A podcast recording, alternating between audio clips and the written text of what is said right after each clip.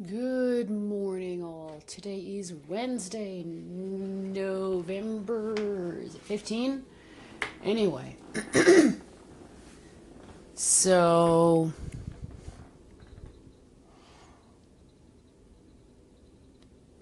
um, wow! I just learned about a tragic uh, shooting that took place in California and I'm gonna put it up on here in two parts now. Um, I have Samantha doing the reading. I hope the voice is not too fast. Uh, last I checked, it wasn't, but uh,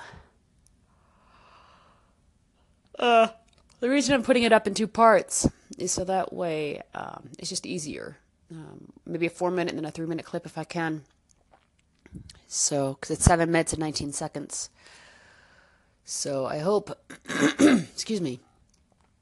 I hope all of you are having a happy Wednesday, and here we go. I really hate doing this, but uh, I'll put the source. I'll put the link to the article in the uh, in the attribution uh, field, so you guys can read it for yourself.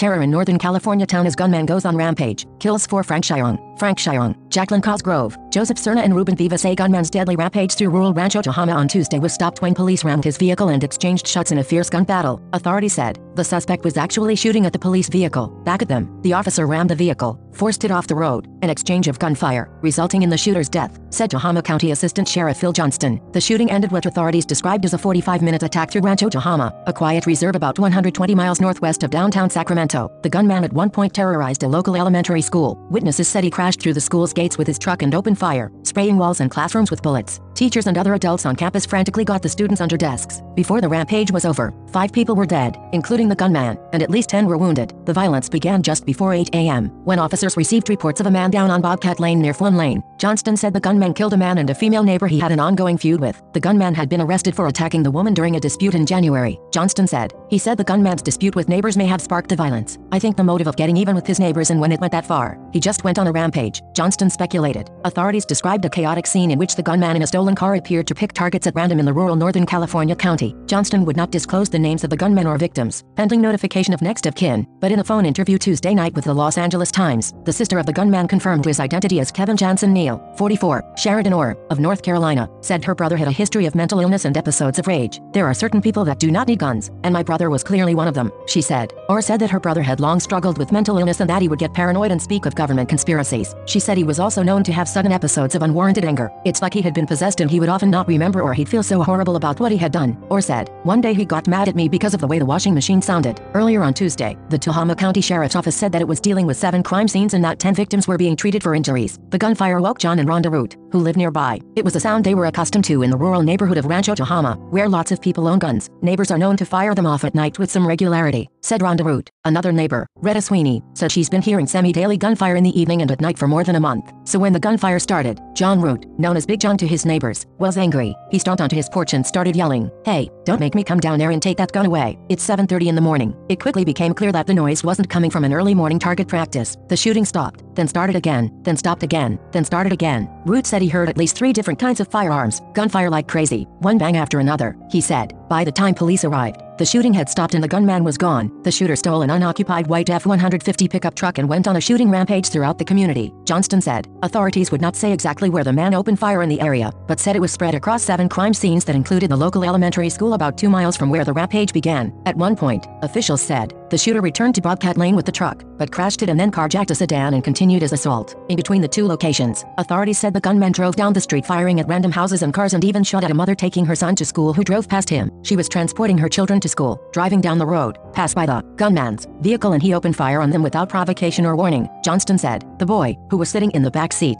was expected to survive. His mother, however, suffered very life-threatening injuries. Johnston said, school had not started and students at Rancho Tehama Elementary were still in the playground when staffers first heard the shots ring out, said Richard Fitzpatrick, superintendent of the Corning Union Elementary School District at an afternoon news conference. The bell had not rang, roll had not been taken. When the shots were heard, he said, staffers immediately began to lock down the campus, rushing students into classrooms and under desks when the suspect came around the corner toward the school. The suspect crashed through the front gates of the school in a white pickup truck traveling at high speed, Fitzpatrick said. The man came out of the truck with a semi-automatic rifle, ran into the center of the school's quad and began firing at windows and walls as staffers, including the school's custodian, rushed students into classrooms. One student was shot in a classroom while under a desk. Fitzpatrick said, That student is in stable condition. The shooting came from outside. The shooter was not in the classroom, so it went through the wall, he said. At that time, the students and staff were secured in locked doors and under desks. All of the staff were absolutely heroic in making sure that students were getting into the classrooms as shots were being fired, Fitzpatrick said. This was a question of minutes. Fitzpatrick said staffers described the scene as horrific, with multiple rounds fired and multiple high-capacity magazines found at the school. It was a really horrific scene, he said. It was a very, very difficult and terrifying situation which could have gone a lot worse, he said. Fitzpatrick said the school of about 100 students will be closed for the week for repairs. Students were driven out of school after the shooting in a school bus to a local community center. Counselors were present on campus for students, staff and parents. It is a small, rural school, but it means everything to this community, Fitzpatrick said, describing the community where the shootings occurred. Schools and soccer are the two biggest things going on. We farm olives and walnuts and almonds. It is the kind of community. We stick together. We look out for each other. No children were among the dead. A semi-automatic rifle and two handguns were recovered after deputies shot and killed the gunman. I have to tell you I am personally grateful to the men who engaged this suspect. Johnston said, It's a tragic event, but I am personally grateful for engaging such a terrible, a mass murderer really. That's what he is. Tiffany Rogers, 33, said the community of 1,200 is close-knit, coming together even to hold a Christmas parade. Decorations not required. She and her husband have lived here seven years, raising four children on a farmstead and running one of the few businesses in the community, a small coffee and sandwich shop behind a thrift store. Cell phone service is largely non-existent. Residents rely on a Facebook group page to share news, make requests to borrow ingredients when cooking, and post what they hear on the police scanner. While her husband was outside their coffee shop monitoring the path of gunfire beyond the trees across the road, she went to that side and saw the active shooter warnings. We heard 20 more shots. We could hear kids screaming, get down. I could hear kids screaming. I could hear commotion and shots, she said. At that point my husband and the road crew ran across the street. We could see a guy on the airstrip screaming help. About halfway down, we heard a car squeal, some more shots, a dog yelp. She continued her account. Silver car flew past us up the hill with a shutout window. About three minutes past that, sheriffs made it on here. We could hear everything. It is so quiet here. Then we could hear the gun battle. Minimal 10 shots. After that main exchange I heard no more. She paused. I just want to make sure this town doesn't get a bad name. Such a beautiful, remote community and this happens everywhere, she said. And I'm really hoping they don't go for the gun violence portion of this, either. Because it's not a gun. I own guns. I take my kids shooting. It's the person. And sometimes just bad things happen. It's not the gun. It's not mental illness. It's not anything. It's just life. Unfortunately, five of the shooting victims were taken to Enloe Medical Center and three have since been released, the hospital said. Dignity Health said its facilities received five victims and two have been transferred to other hospitals. We have assembled our resources, including staff and specialists, and are working closely with local facilities and agencies to help during this time, Dignity Health said in a statement. Nearby residents and business owners said they heard at least 100 gunshots. I thought this only happens to places like LA or New York. Jose Garcia, owner of La Fortune Convenience, told the Los Angeles Times. Coy Ferreira, a parent at the school, told KRCR-TV that he heard a series of gunshots through a classroom window and saw one young boy shot in the foot and chest and a second student shot in the arm. Both were alert and conscious, he said. Governor Jerry Brown released a statement expressing shock at the violence. Anne and I are saddened to hear about today's violence in Tehama County, which shockingly involved school children. We offer our condolences to the families who lost loved ones and unite with all Californians in grief, he wrote. Senator Kamala Harris said on Twitter, heartbroken by the news of a shooting at an elementary school in Rancho